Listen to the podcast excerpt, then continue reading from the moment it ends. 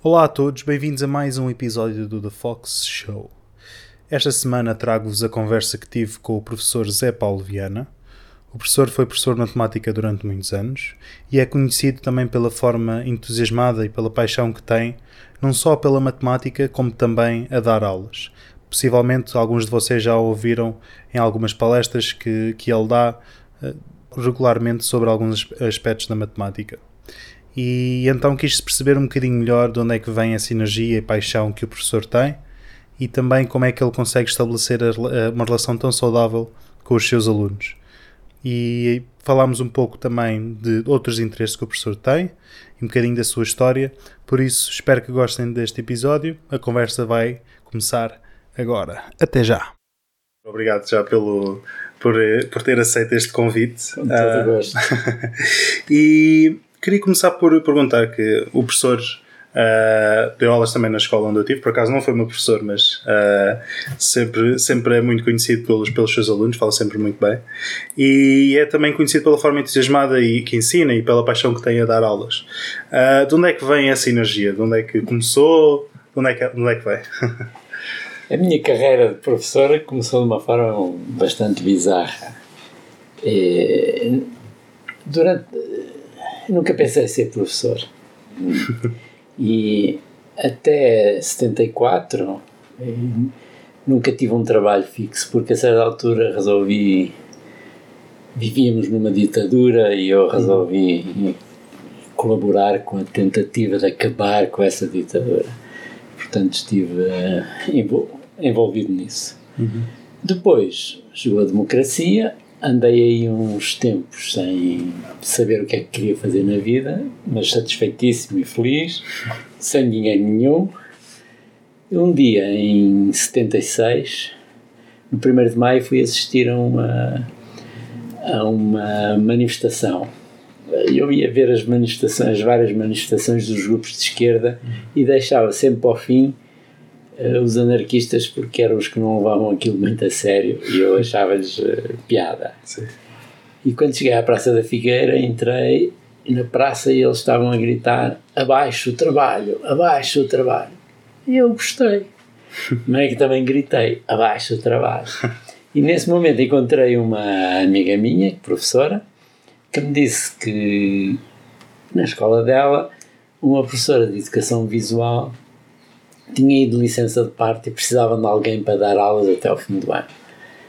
E eu pensei, é um mês de aulas, vou experimentar. E fui dar aulas de educação visual, arranjei emprego enquanto gritava abaixo o trabalho e, fui, e fui dar aulas. É evidente que eu não sabia grande coisa de educação visual, mas Sim. gostei imenso da experiência, de, daquele contacto com os alunos e da, do entusiasmo que se podia criar dentro de uma sala de aulas. De maneira que a partir daí comecei a dar aulas. Eh, no ano seguinte ainda dei de educação visual, depois fui experimentando várias disciplinas uhum. até encontrar a matemática. E aí disse: é isto que eu quero. E comecei a dar aulas de matemática. E depois tirei o curso de matemática, porque eu não tinha formação inicial para a matemática. Mas naquela altura havia imensa falta de professores, porque o ensino tinha sido alargado a todos os alunos Exato. com o fim da ditadura e, portanto, qualquer um podia dar aulas e eu podia uhum. dar aulas. Pronto, depois comecei a dar aulas de matemática e cada vez fui, fui gostando mais e, e foi assim.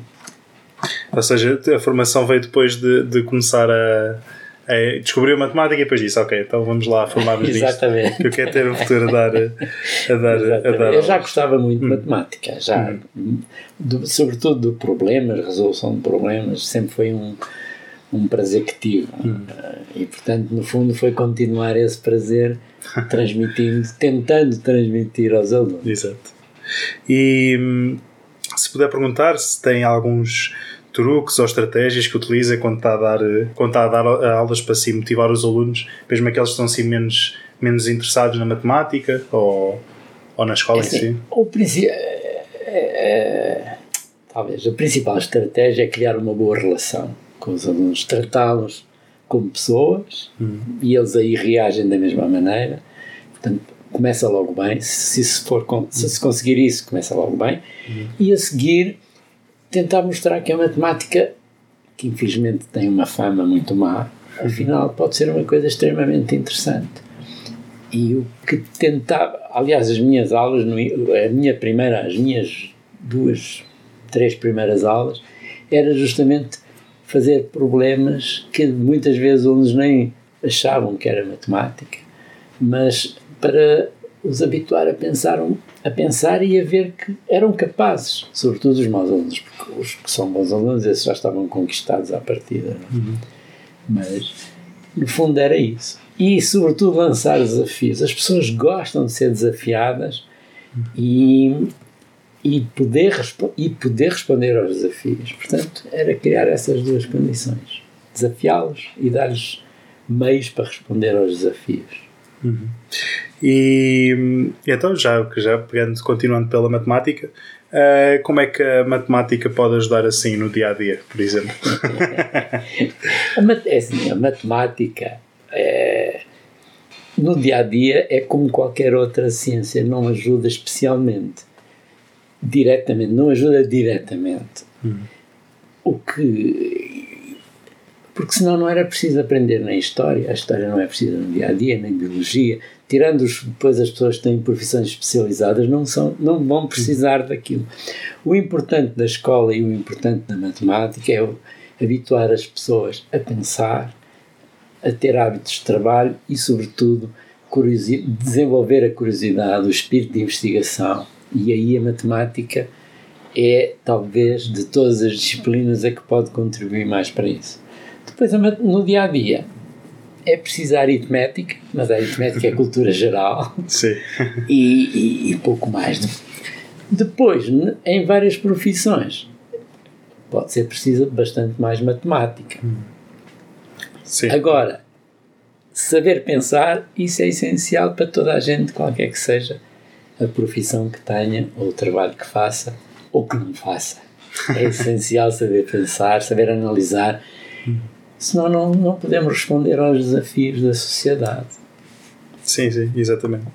E já eu tinha aqui pensado num, num dilema para o professor que era tenho que escolher um deles. Pronto, se calhar vai ser complicado, mas se tivesse que escolher entre, entre dar aulas, mas uh, não poder continuar não poder continuar a trabalhar em matemática, ou então trabalhar em matemática, mas deixar de dar aulas. Qual é que era a opção? Não, não, é, não é fácil. Esta é difícil. É fácil, é Mas eu preferia continuar a dar aulas. Ah, preferia okay. continuar a dar aulas. Porque é mais útil. Globalmente é mais útil. Uhum. Eu gosto imenso de matemática, gosto de pensar na matemática e procurar coisas novas, etc. Mas eh, dá-me prazer a mim, mas depois, se eu não puder transmitir esse, isso é, às outras pessoas, globalmente, do ponto de vista da sociedade geral, é, é mais pobre. Dar aulas, mesmo sem aprender mais matemática, era possível. e, e, e, teria um papel mais importante, parece. Sim. Pois já também já, como, como veio parar a matemática depois de dar aulas, também havia de arranjar uma forma de, de arranjar outra coisa também que, que desse.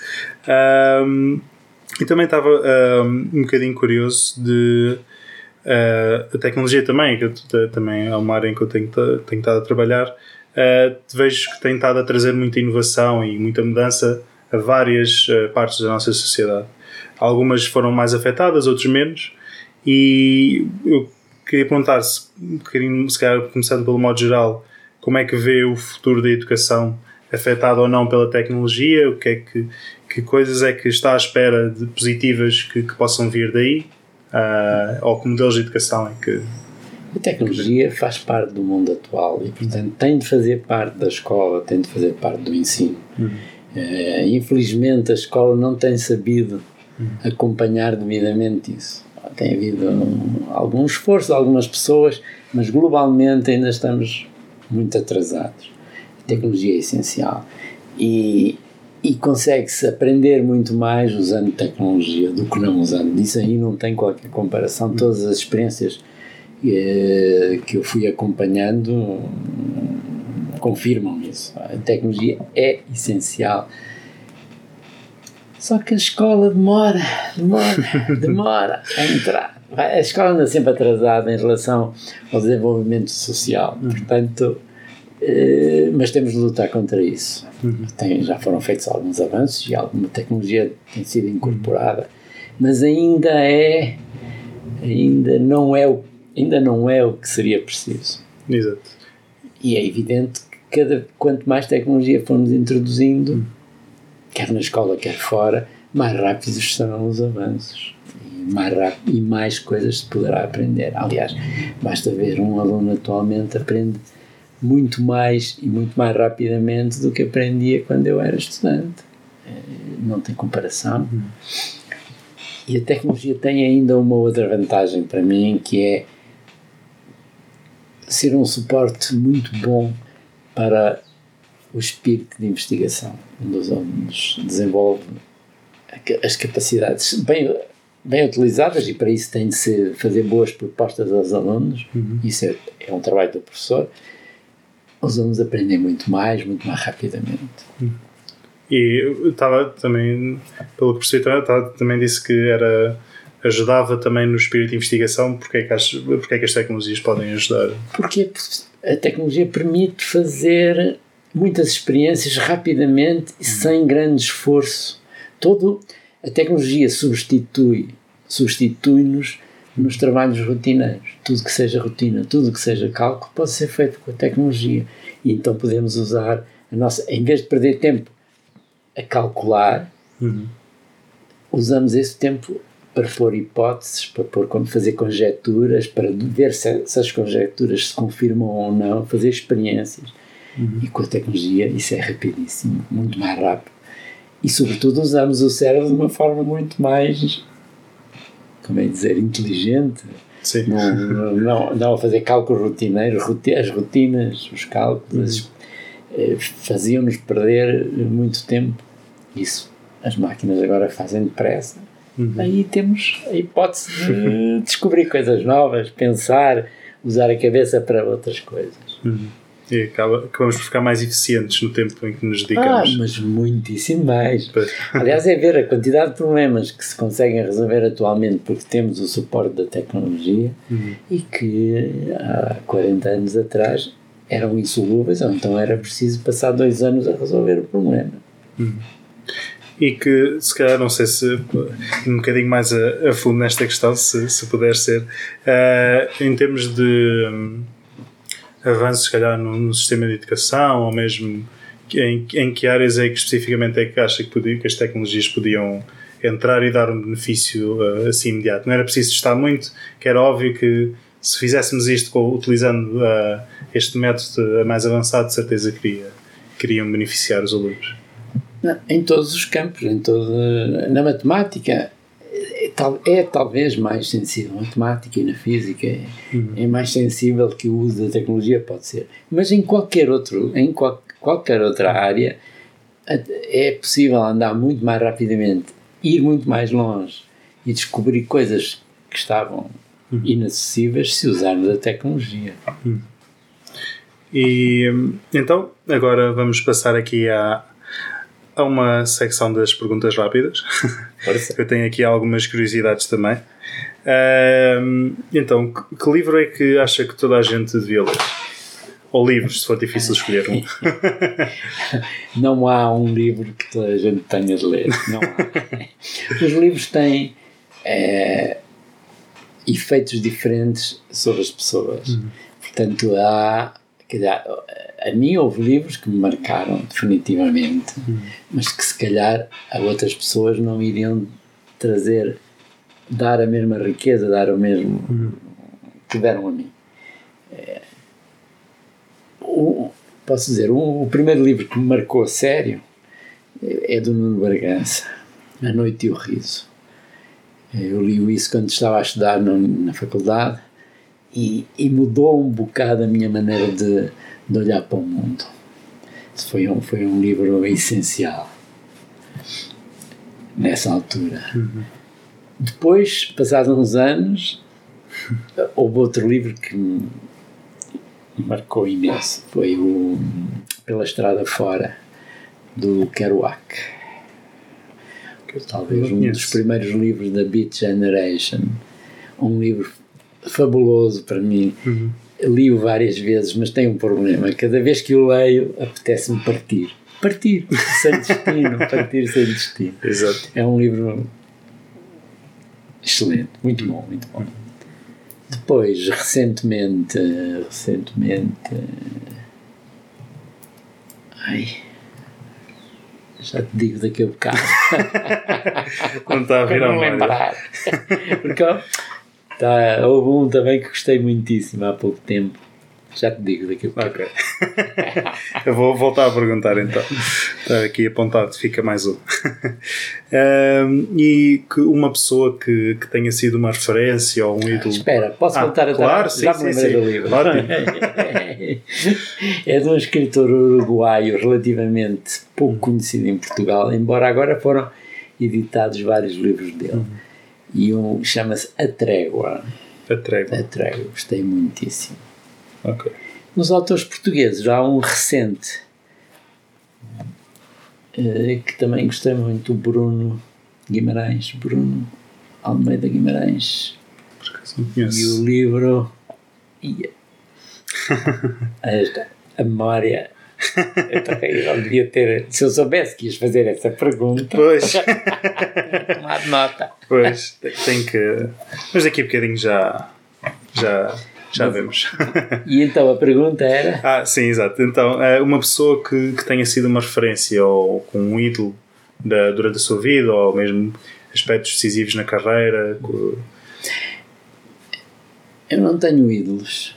É, é, aliás, sou um pouco contra os ídolos. Acho que as pessoas têm de saber descobrir-se a si, têm de encontrar o seu caminho. Claro que podem aproveitar a experiência e o exemplo dos outros, mas não podemos ir atrás dos ídolos. Lá, é- mas é evidente que houve pessoas que, que me marcaram muito. Eh, no campo da matemática tive um professor, sem dúvida o melhor professor que tive, e, que, e de quem sou ainda muito amigo atualmente.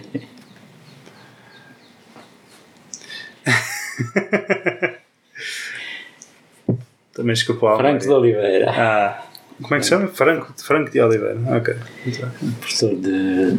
Ele é especialista na lógica, mas é, não, só de- não é só, não só nessa área. Foi meu professor na- quando eu tirei o curso de mat- matemática. É um tipo fabuloso. Fabuloso. E ah, se. Depois, ah, Ah, sim, se tiver mais, claro. depois na, na música houve um também eh, que quando eu andava a estudar também mudou um bocado a minha maneira de olhar para, para o mundo. Foi o Bob Dylan, Ok. no- na fase inicial da carreira. Como é que, porque agora fiquei curioso, como é que o Bob Dylan acabou por, por eh, influenciar nesse sentido? Porque eh, tinha um tipo de música que é um bocado não era o que se ouvia habitualmente e sobretudo tinha a maneira de ligar a música com as palavras e aquilo que dizia que nos punha a pensar um, embora um dos problemas nessa altura é o acesso às letras das músicas era dificílimo. Não havia, não havia os meios que há atualmente portanto não se, e então passávamos tempo a tentar descobrir o que é que ele dizia exatamente eu e mais dois ou três amigos. E, e aquilo que ele dizia realmente eh, tinha a ver tinha a ver se calhar também com a nossa fase de desenvolvimento estas coisas. Eh, numa, se eu tivesse apanhado uns anos antes ou uns anos depois se calhar não teria o mesmo efeito mas não há dúvidas eh, que naquela altura foi essencial E hum, ah, uma experiência, se calhar, que na altura não, não tenha sido nada boa, pode ter sido trabalho, pode ter sido a vida, mas que agora ah, olhe para trás e, e, e que seja, tenha sido fundamental ou que tenha, tenha tido um impacto muito positivo, mas que na altura não foi, não foi nada bom.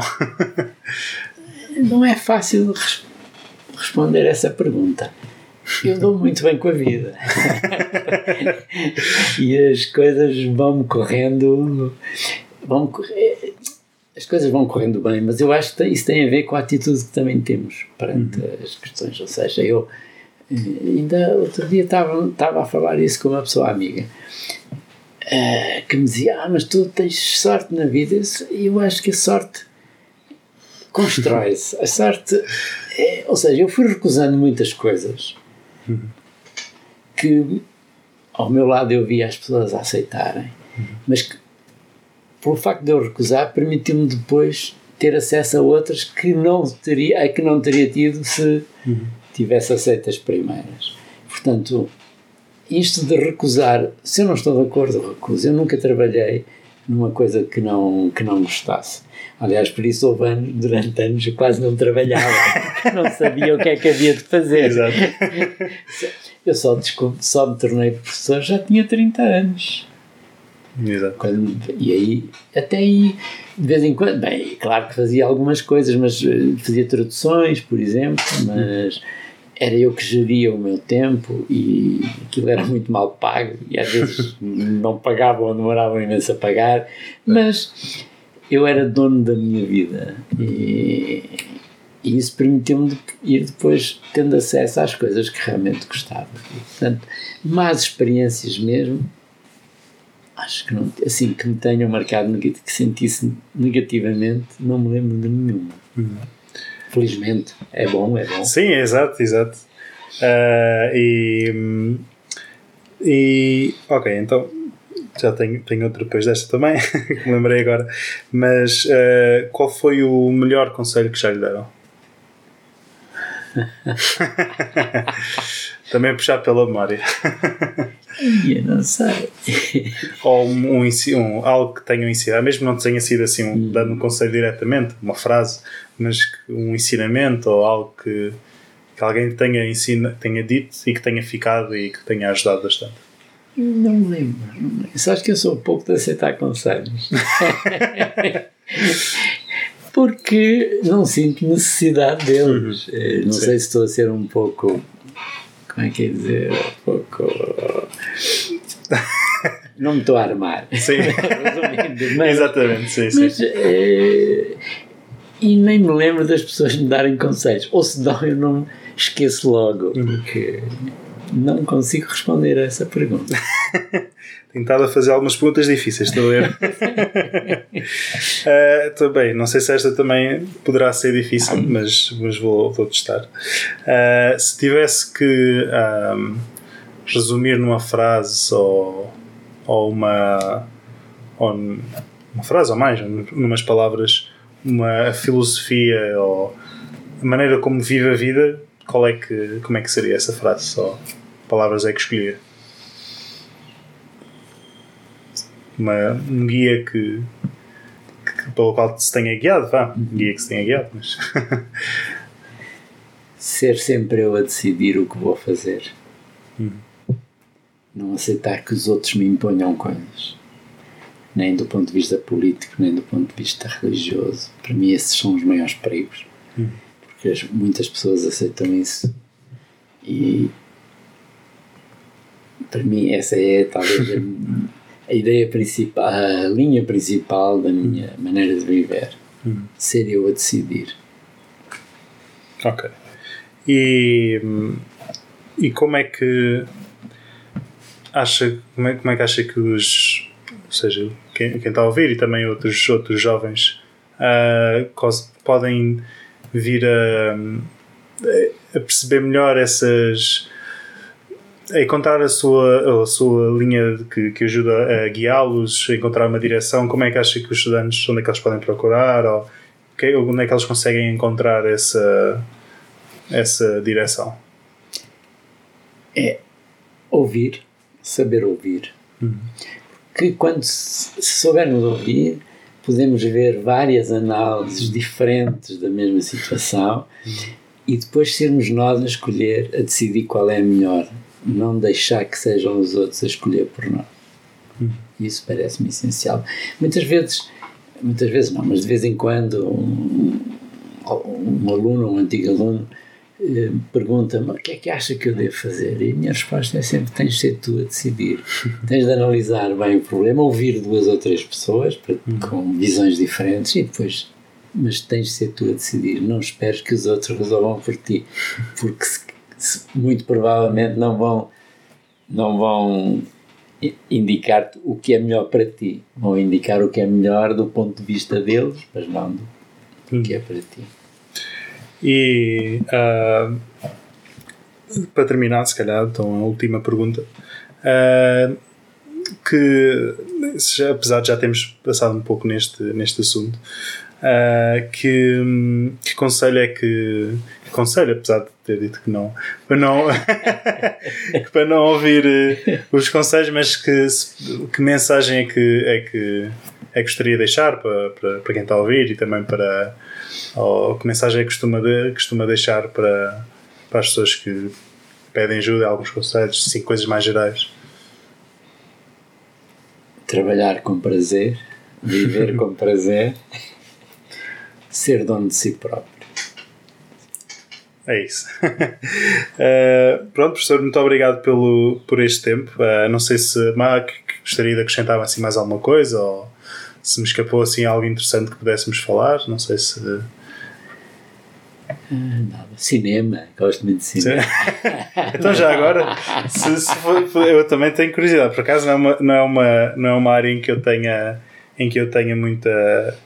Não sou muito fã, não é não ser fã, não, não sou muito aficionado do cinema. Cinema, ai, Sim. para mim é uma arte fabulosa. Eu mais dou mais com os livros, foco muito nos livros.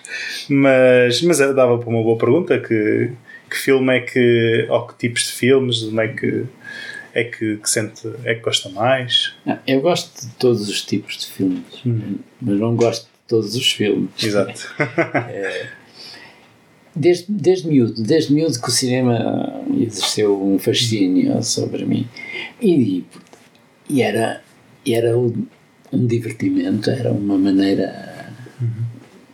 Aliás, na- quando eu era novo, havia muito, pouco, muito, muito poucas coisas onde nos pudéssemos divertir. A sociedade era muito fechada, a ditadura impunha muitos limites, e o Exato. cinema era das poucas coisas eh, que tínhamos acesso. E, portanto, ia muito ao cinema. Ia, ia ver um filme, depois ia ver outro. E eh, um dia fui ver um filme, entrei para ver um filme, e quando saí já estava a ver cinema. Tinha mudado a minha maneira.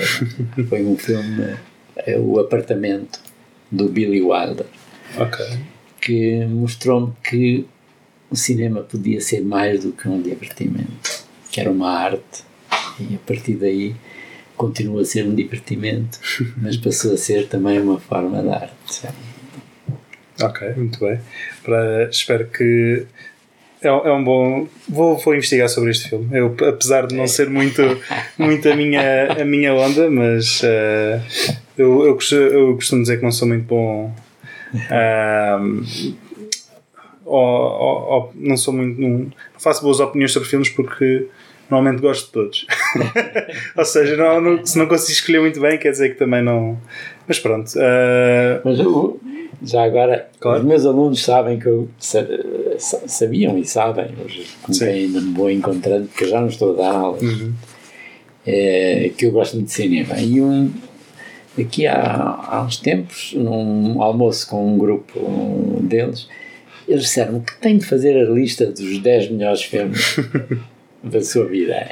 E eu fiquei de fazer. Estou, está quase pronta, embora eu avisei logo que a minha lista dos 10 melhores ia ter 20 filmes, pelo menos.